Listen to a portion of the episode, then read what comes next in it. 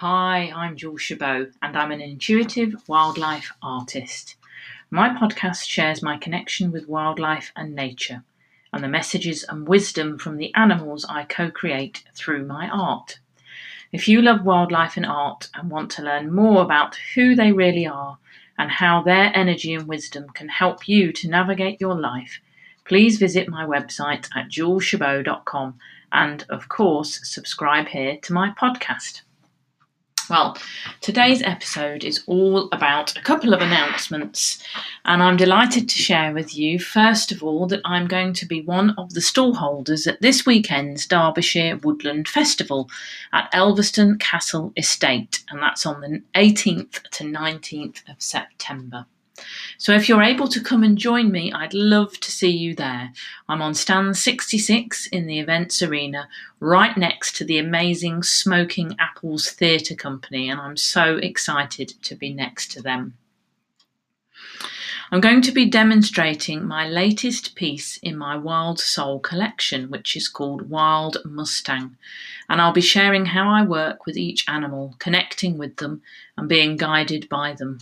I'll also be showcasing a wild selection of my wildlife art, including postcards, greetings cards, framed originals, and limited edition prints, and also a selection of my loose prints too, plus my brand new Wild Britain calendar for 2022.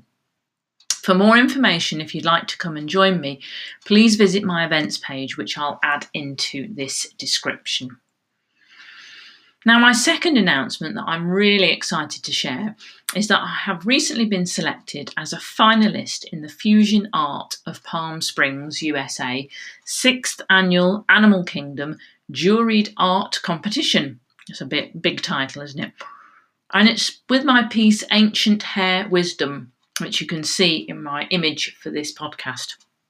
I'm featured in their lovely YouTube video, and I'll share the link with you to that in my description, where it shows and shares all of the winners and runners up.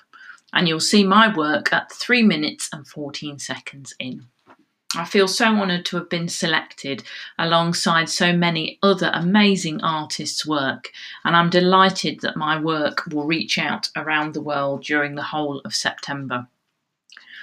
Now, if you'd like to bring this wonderful brown hare's wisdom and energy into your home or workspace, please do have a look at my link in my description where it'll take you through to my shop to learn more.